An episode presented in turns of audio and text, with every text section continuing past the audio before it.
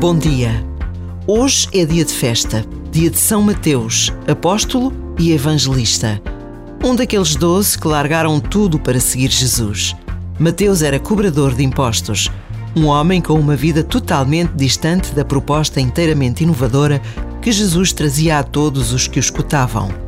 Mas também ele foi tocado de uma forma radical por Jesus de Nazaré e deixou tudo para trás. Por vezes, basta a pausa de um minuto para imaginarmos como seriam os encontros entre Jesus e os seus.